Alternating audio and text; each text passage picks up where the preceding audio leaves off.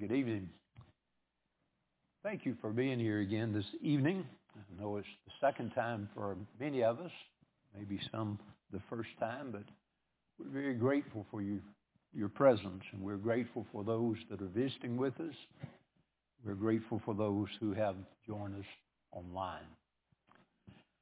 I have told you oftentimes that out of the two, English and reading or math, Uh, math was much stronger suit for me than was English and reading.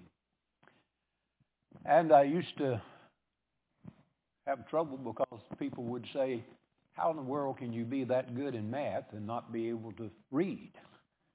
In fact, I remember, as I've told you before, I, I took an achievement test one time, and I remember getting called into the guidance council. And he says, how can you work those problems, word problems, and get them all right and do so bad on the reading part? He said, how'd you do that? And I remember thinking, I hope I didn't say it. I don't know, but I did it. You know, that's just the facts. I tell you that to tell you I've I've had a little trouble trying to figure out just how to title this lesson. I finally figured out that one of the things on the English parts of those achievement tests, they would ask you to read these paragraphs and then they'd say, pick out the best title.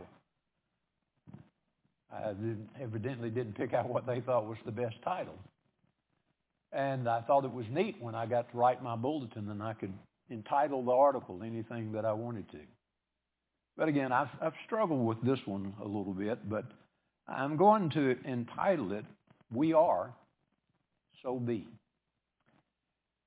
And what I want us to do is to say, well, here we are. I think all of us would admit that we are in existence. We're here. And so if we're here, what should we be? Especially those of us that are Christians. I compliment David on the choice of songs. I don't think I could have picked a better song than the last one he sung to kind of encapsulate the, the thought of what we need to be as Christians. But I want to mention to you three things that I think most of us as Christians uh, think about and, and really long for in a way. I think most of us would like to be happy. I understand that uh, happiness is not the ultimate prize, but all things being equal, you can obey God and still be happy. I think most of us choose to be happy rather than obeying God and being unhappy if, if we have that choice. I think most of us would choose to be uh, suffer some and maybe take off the edge of our happiness and still serve the Lord if we had to. But if we can, we enjoy being happy. The problem is that many people look for happiness in the wrong place, especially in this world. And so we'll talk a little bit about how we can find that happiness as a Christian.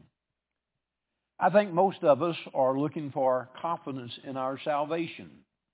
Uh, I've met lots of people through the years that uh, they don't have any confidence towards salvation. And rightly so for some because they're just people of the world and uh, they have not made any effort really to serve the Lord and to be uh, pleasing to the Lord.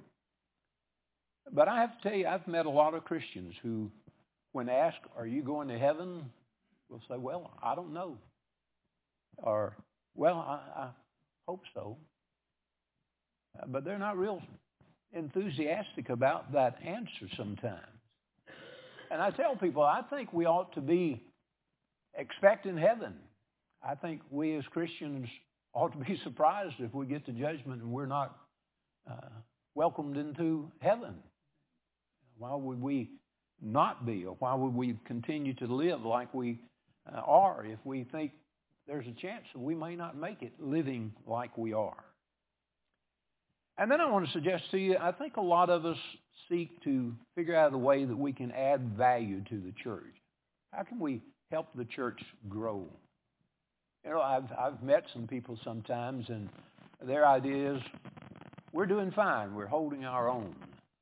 And I used to think that was a good answer until I think it was Eugene Britton that I heard one time say, "Do you ever think about the fact that the one talent man held his own, but that didn't help him?" And so I'm not sure that we want to just hold our own. I think we want to grow and spiritually ourselves, and we want to increase the number.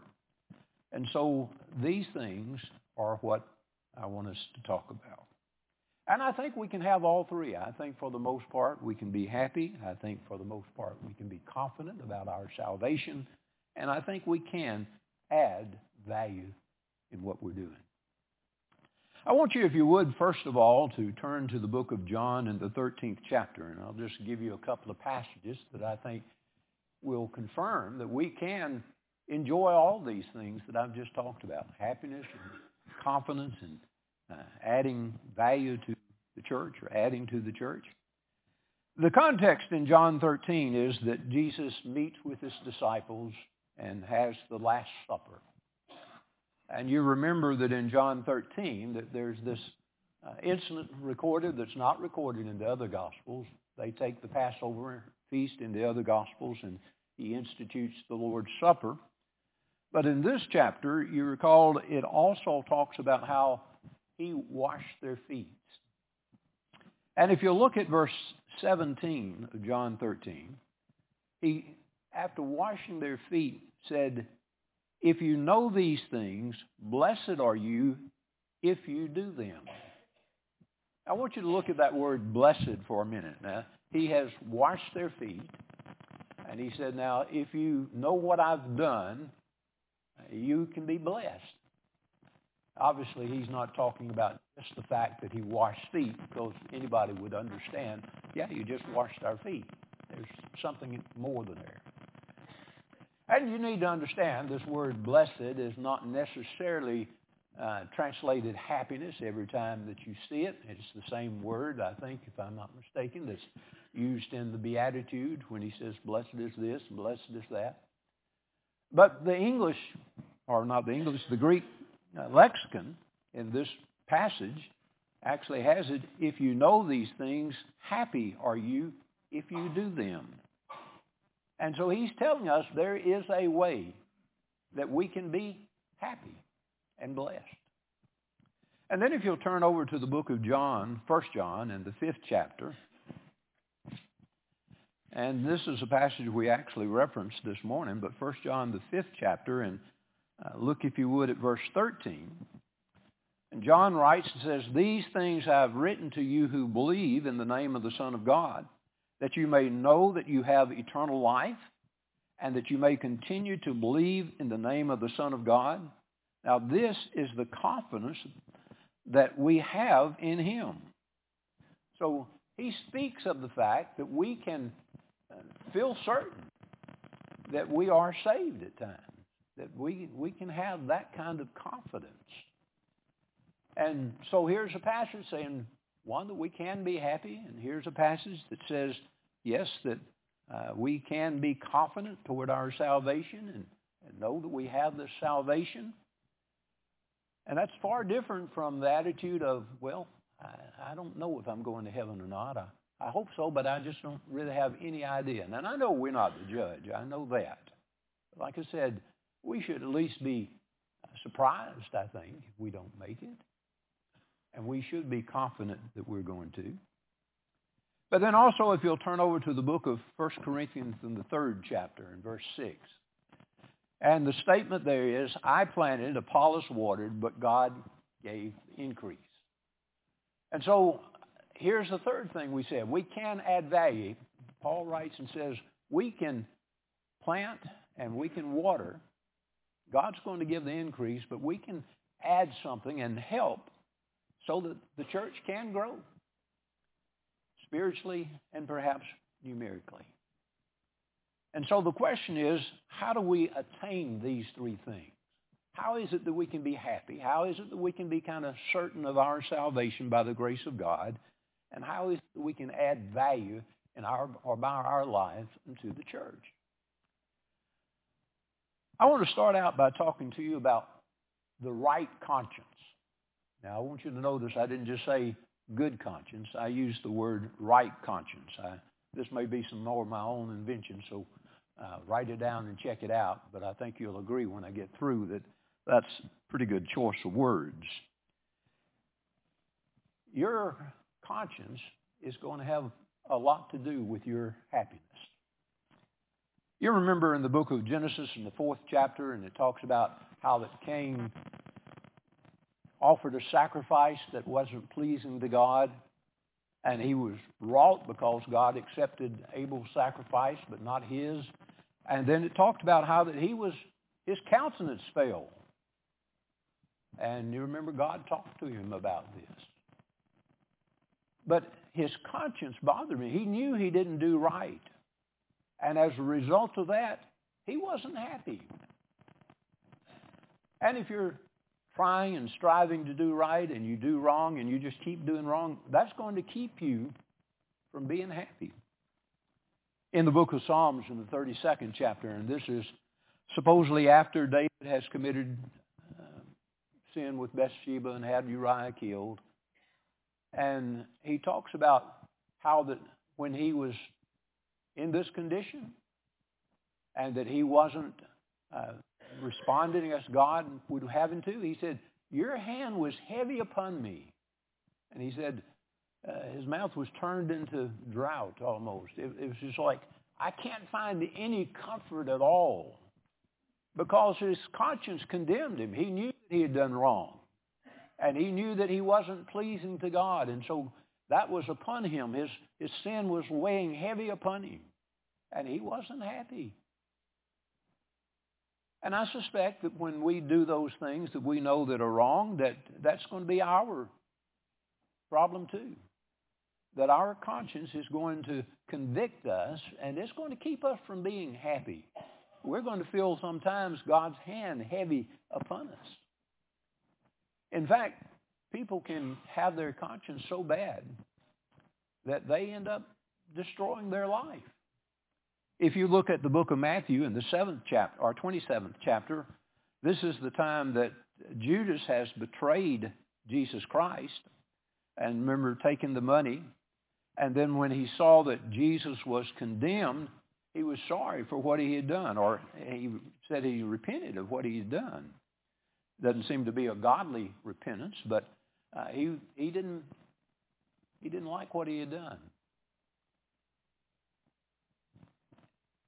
And as my thoughts, I don't think I could necessarily turn to the scriptures and show you this, but I really don't think Judas intended for Jesus to die.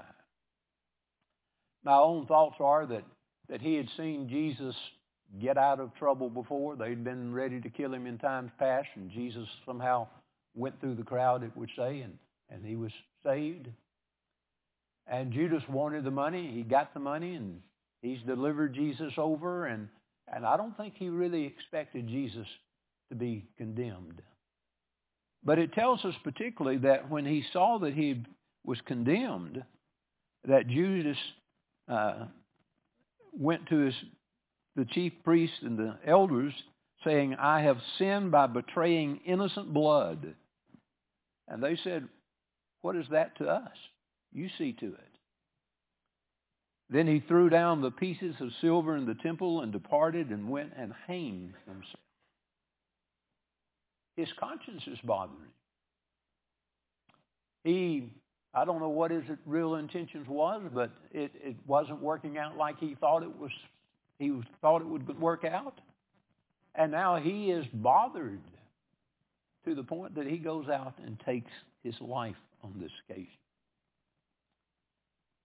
And let me tell you, if your conscience is bothering you, there's a good chance that, that you know you're not right. Uh, you remember over in the book of First John in the third chapter and uh, about verse 16, 17, uh, about chapter 4 and verse 20? That'll do. That John is really talking about love, telling us we ought to love our brethren. And then in the midst of that, he says, if your heart condemn you, how much more so does God? Now, he's talking specifically about our loving our brothers. And he says, if I know that I'm supposed to love my brother and, and I'm not loving him, then my heart bothers me or condemns me. How much more so God? So we know that talking about uh, not loving a brother and, and that bothering you, that that can condemn you. But wouldn't it work on anything else also? I mean, if if I am of the conviction that I should take the Lord's Supper every first day of the week, and then I just willfully don't take that Lord's Supper, uh, what am I going to say when I stand before God in judgment? He asked me about this. Did you know you ought to be taking that? Well, my conscience bothered me a whole lot during that time, but I never took it. We're just admitting when our conscience bothers us most of the time, or at least sometimes like that, that we know that we're not doing what's right. And so our hope for salvation, if we're going to stay in that and just continue to willfully not do what's right, our hope of salvation is not going to be very strong. Now, you can have maybe a good conscience and may not be unhappy. You may be happy with your good conscience, but you still may not be saved.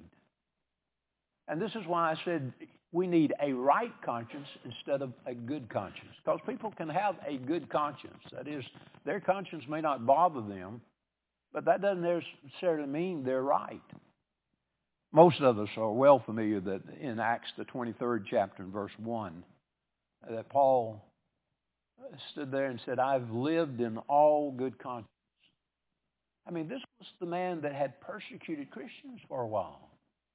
And he would say it again in the book of Acts in the 24th chapter, verse 16, that I, I strive constantly for a clear conscience or a good conscience. Paul thought that he was doing right when he was going to Damascus to commit people into prison for being a Christian. Because he was an adherent to the law of Moses, and he thought that was truth, and he didn't think Christ was indeed the Christ.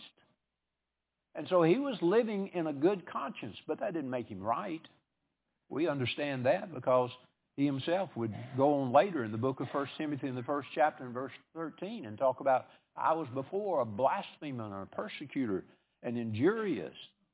But he said, I did it ignorantly and in unbelief. So he had a good conscience, but obviously he wasn't saved. The Lord appeared to him on the road to Damascus and showed him what he needed to do so that he could have salvation.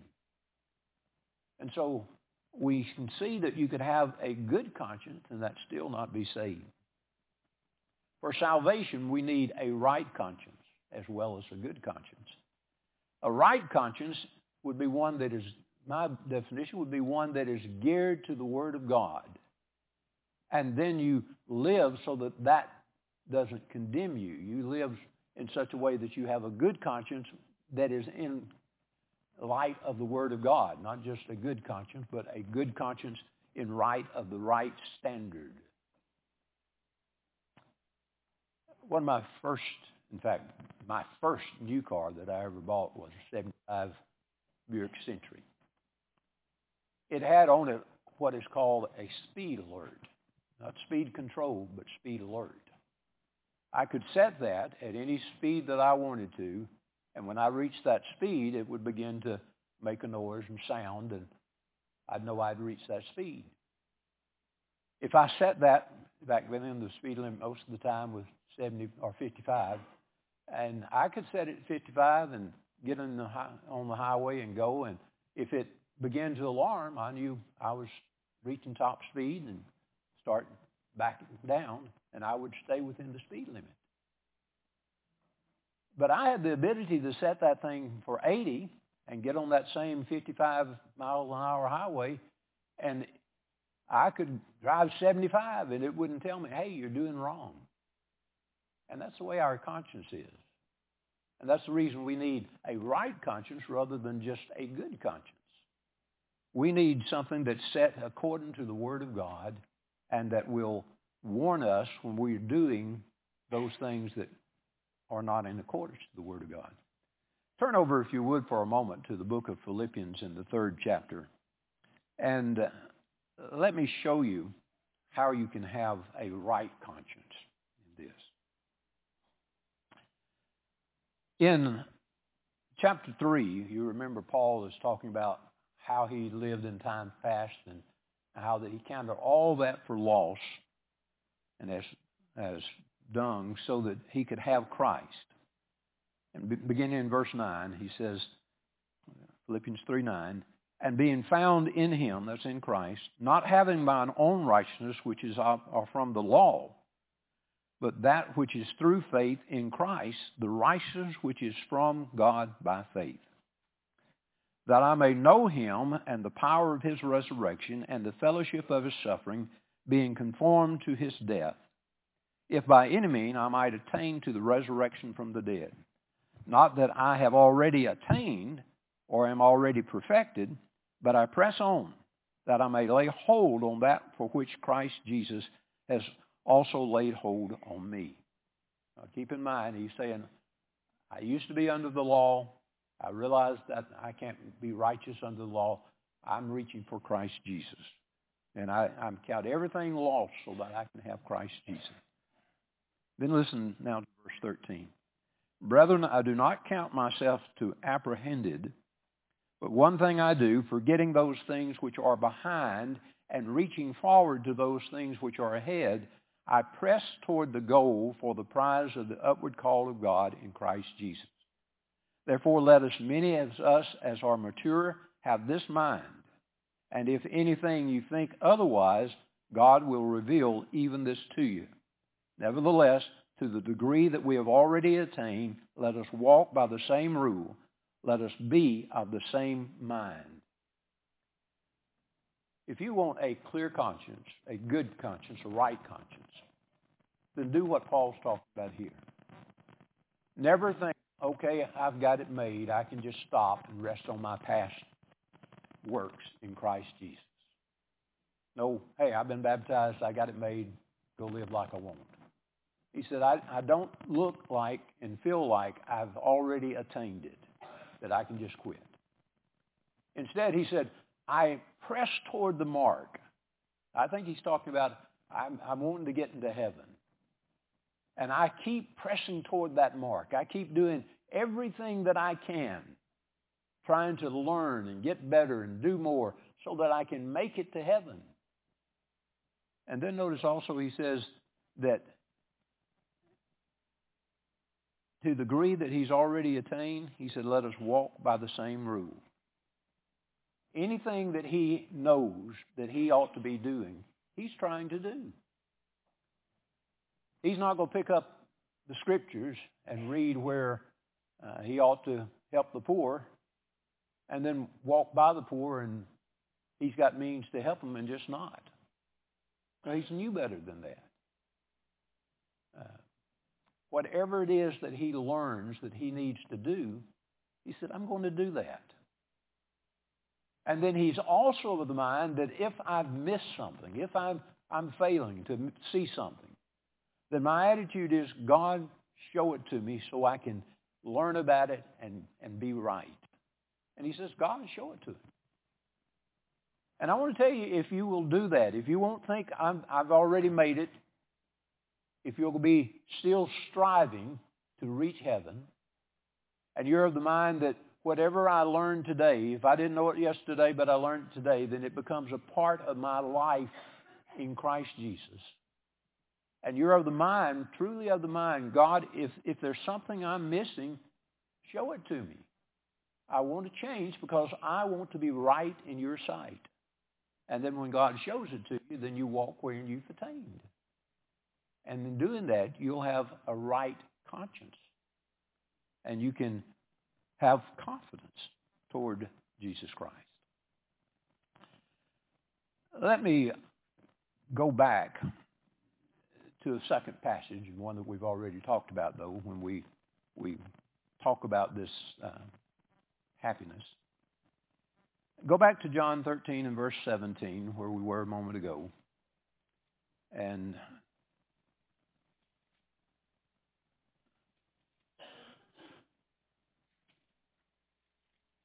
notice what Jesus says on this occasion.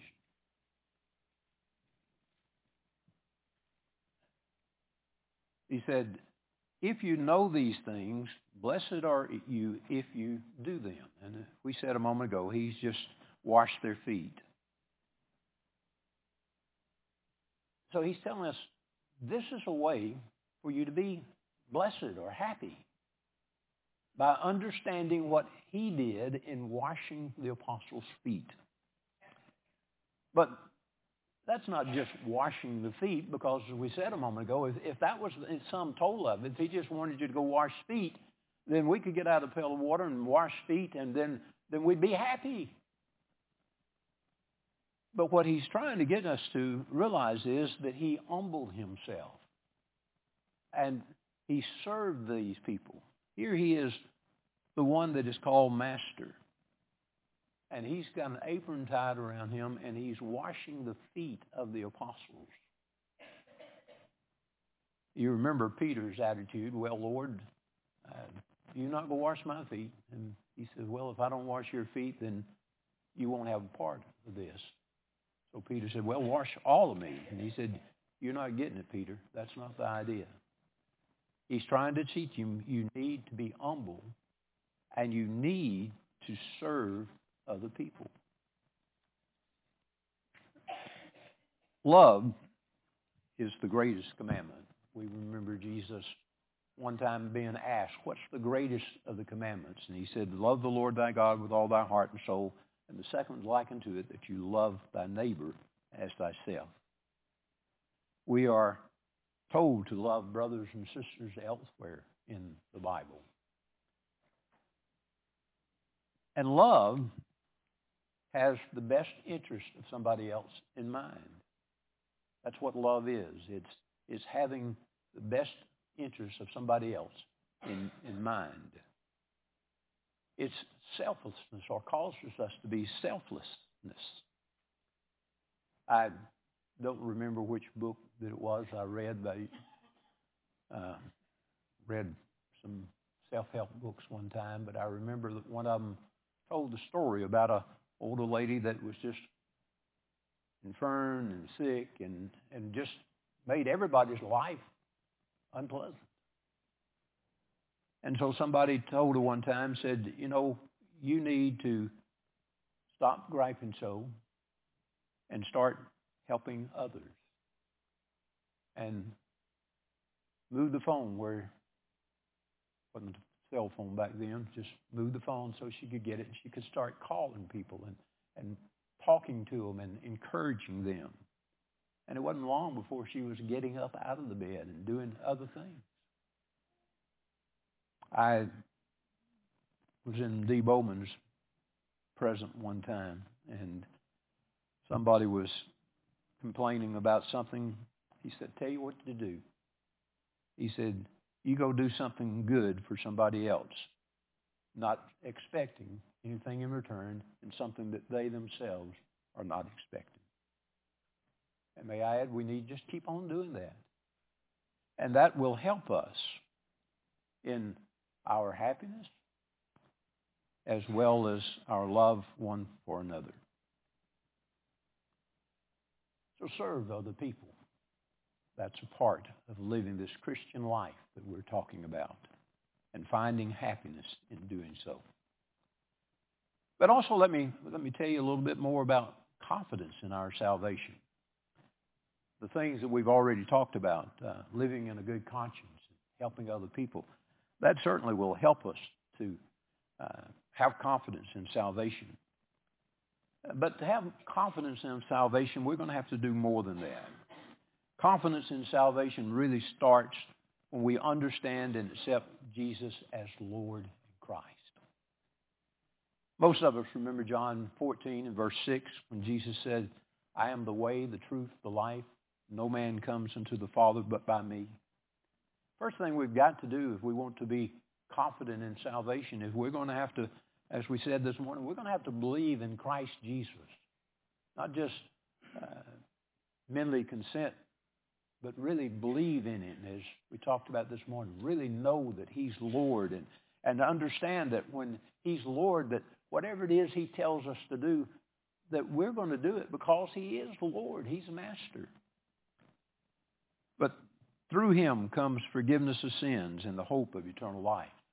Acts the fourth chapter in verse 12, he talks about how that uh, there's no other name in which there's salvation other than the name of our Lord and Savior, Jesus Christ. And so we need to, to believe in Jesus with all of our heart and all our soul, and not just a mental consent, but a real firm belief that Jesus is Lord. And we need to understand that, that He can forgive us of our sins and will forgive us of our sins. I know it's an Old Testament passage, but I really like the imagery of, forgiveness that's told to us in the book of Act or the book of Ezekiel in the 18th chapter, uh, beginning in verse 20. When Ezekiel said, "The soul who sins shall shall die. The son shall not bear the guilt of the father, nor the father bear the guilt of his son. The righteousness of the righteous shall be upon himself, and the wickedness of the wicked upon himself." But if a wicked man turns from all his sins which he has committed, keeps all my statutes, and does what is lawful and right, he shall surely live. He shall not die. None of the transgressions which he has committed shall be remembered against him because of the righteousness which he has done. He shall live. And he goes on to talk about, do I have any pleasure in the wicked? And the answer, of course, is no. He is grateful that we are righteous and that we seek forgiveness of sins. And in Christ, any sin that we have that, that haunts us or uh, anything we've done even before Christ, uh, we can have forgiveness of that, which should bring us happiness and should also give us that salvation we're looking for. But we're going to have to live for Christ. And I mean, we're going to have to make Christ the center of our life. Uh, a couple of passages. Look at 2 Corinthians, the fifth chapter. And let's begin reading in verse 14. And read 14 and 15. For the love of Christ compels us, because we judge thus that if one died for all, then all died. And he died for all, that those who live should live no longer for themselves, but for him who died for them and rose again. So he says we are supposed to live for Christ. Look over to the book of Colossians in the third chapter and beginning in verse 1. If then you are raised with Christ, seek those things which are above. Sounds kind of like Philippians 3, doesn't it? We've been crucified with him, raised with him, so we should be looking those things above, pressing toward that, that goal. But he says, Seek those things which are above, where Christ is sitting at the right hand of God. Set your mind on the things above, not on the things of the earth. For you died, and your life is hidden with Christ in God. That's what Paul's talking about in, in Romans, the sixth chapter. We talked a little bit about Romans this morning, that, that in Romans he's telling us we can have salvation through Christ Jesus. We have faith in Christ. And then in chapter 6, he says, uh, Shall we continue in sin that grace may abound? God forbid. Don't you know that you died to sin? And so you, you're to rise up and walk in newness of life? You're living for Christ. And I've made the point before that when you're looking at Romans 6, he hasn't mentioned baptism up to chapter through chapter 5. He's talked about we're saved by faith. But he comes to chapter 6 and he says, you were baptized. He knew that those people that were saved by faith, that they had been baptized. He just knew that that was included in the idea of faith. And so he didn't have to worry about it. He didn't say, now if you've been, have been saved by faith and if you've been baptized, he just knew that those people that had, had been saved by faith were those people that had been baptized and that in baptism, that's where they died to sin. Look also, if you would, at the book of Galatians in the third chapter.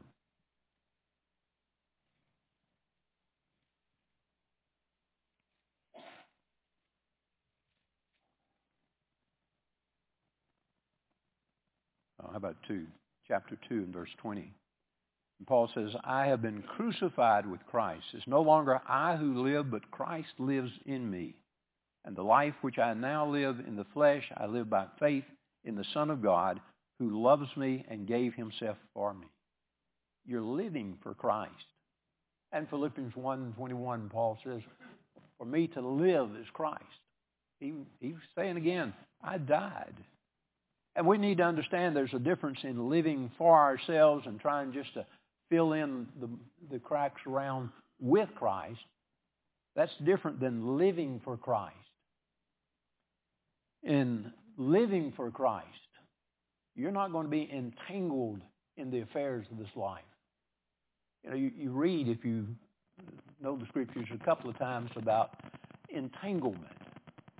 One of them is James talking about we're entangled in sin, and those people were dead in sin. And then 1 Timothy, the third chapter, he talks about our being entangled in sin, or entangled in the affairs of life, rather. Doesn't seem to be talking about sin itself, but rather the idea of just letting this world crowd out Jesus.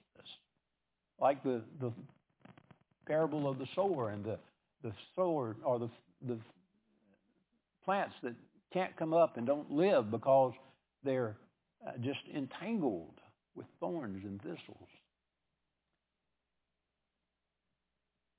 And if you're living for Christ, then you're going to follow Matthew 6 and verse 33. Seek first the kingdom of God and his righteousness.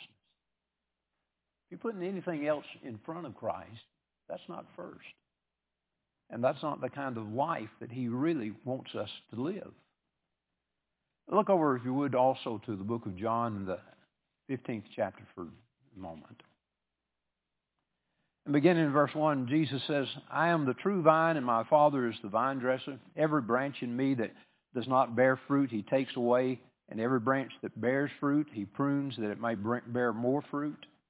You are already clean because of the word which I have spoken to you. Abide in me, and I in you, as the branch cannot bear fruit of itself unless it abides in the vine, neither can you unless you abide in me.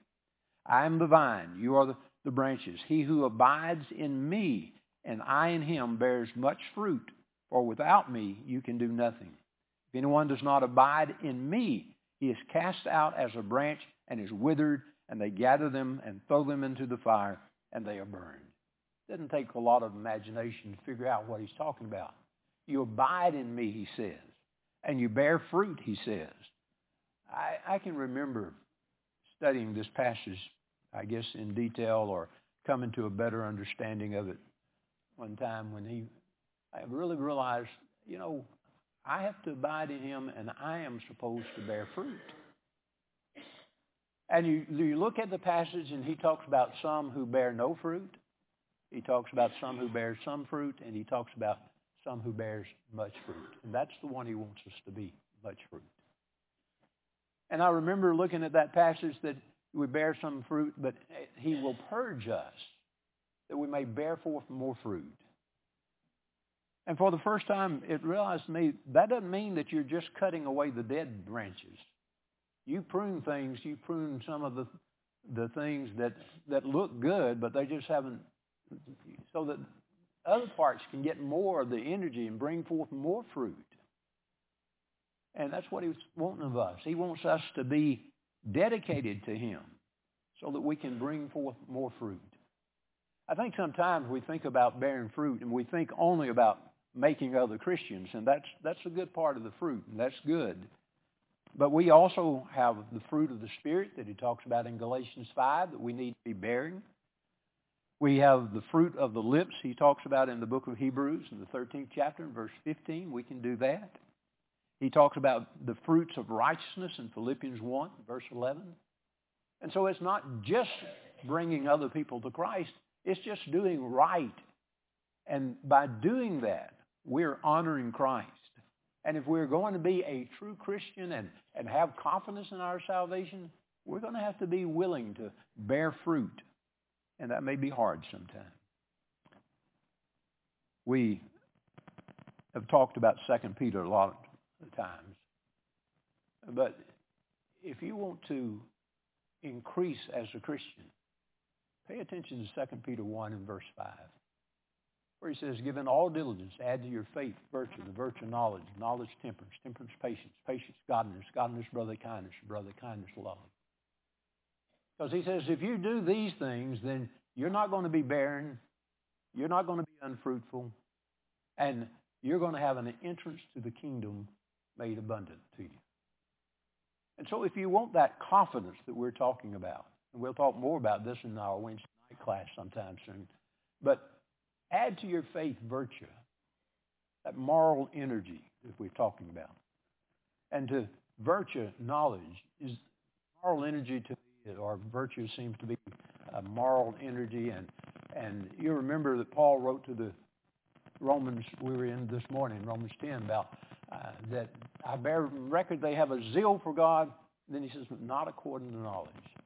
Peter says, add to your faith virtue, virtue knowledge. You need to direct that, that energies you've got, that moral energy. And then he says, add to your faith virtue, virtue knowledge, knowledge temperance, self-control. If you have the knowledge but you don't have the self-control, it's not going to help you. Then he says, add patience. You can't just do it for a few minutes and be through. You've got to keep on doing it. That's what patience is. We think about don't blow up a lot in our society, but it's really don't give up. So add to your faith virtue, virtue knowledge, knowledge temperance, temperance patience, patience godliness. That doing those things that are right for the right reason because you're trying to please God. And then, of course, adding love and brotherly love. And you can have that confidence that we're talking about. And the other thing we mentioned, building up the church. We've oftentimes mentioned if you want to build up a church, then you need to keep the faithful faithful. You need to restore the fallen. You need to add new members. And living for Christ is an extended invitation for all who see our life. You remember how Acts 16 that Paul and Barnabas are singing praises unto God? It leads to the conversion of the Philippian jailer. A godly life plus an invitation is a powerful invitation. And we can do that. We have people here that saw people living godly lives, were invited to come, they came, they heard, they obeyed, and now they are living this. We need to be passionate about Christ and His Word. Paul would say, take heed to yourself and your doctrine. We need to do that. We need to be like Aquila and Priscilla that we're watching for opportunities to just help others gain a better and greater knowledge of our Lord and Savior Jesus Christ. I love Ezra 7 verse 10. It just seems like it, it uh, sums up a good Christian life. It's Ezra when he says that I prepared my heart to know God and then to know the Word and then to do it and then to teach others. And that's what you and I need to do we need to prepare our heart to know God. And, and you'll do that if you'll search the scriptures and study about God.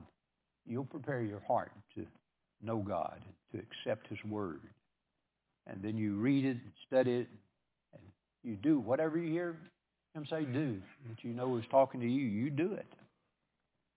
And then doing that, you will find the happiness that you haven't found it before and you'll have confidence in your salvation if you can look at it and say, by God's grace, I can make it to heaven because I'm doing what I know to do, and I'm of the mind and heart that if, if I'm doing something wrong, God show me so I can change. Now, he may show us, and then we're going to be tested if we really mean it. But if we mean it, we can get to heaven. You know, nobody, I mean, nobody has it better than Christians. I mean, it doesn't make any difference what we did in times past. If we repent of it and obey God, he'll forgive us. And after you've done that, if you sin, you can go to God in prayer and ask for forgiveness you're truly repenting. He's going to forgive you. And if you sin again, you can repent again and ask for forgiveness, and he's going to forgive you. And if you'll just keep that pure heart, going to God constantly making sure that you're right in God's sight, you can have that happiness. You can have that confidence, which will bring happiness. And you can be of value to the church. by living the kind of life that you ought to live and inviting people and telling people about Christ. If you're not in Christ now and you're not confident of your salvation, why not make it right tonight? Either come and be baptized in Christ, come and confess your sins and have us pray with you. There's no reason for any of us to walk out of this building not feeling confident about our salvation and happy at the hope that we have. You're subject to the invitation in any way, we invite you to come as together we stand and sing. You'll stand at the time.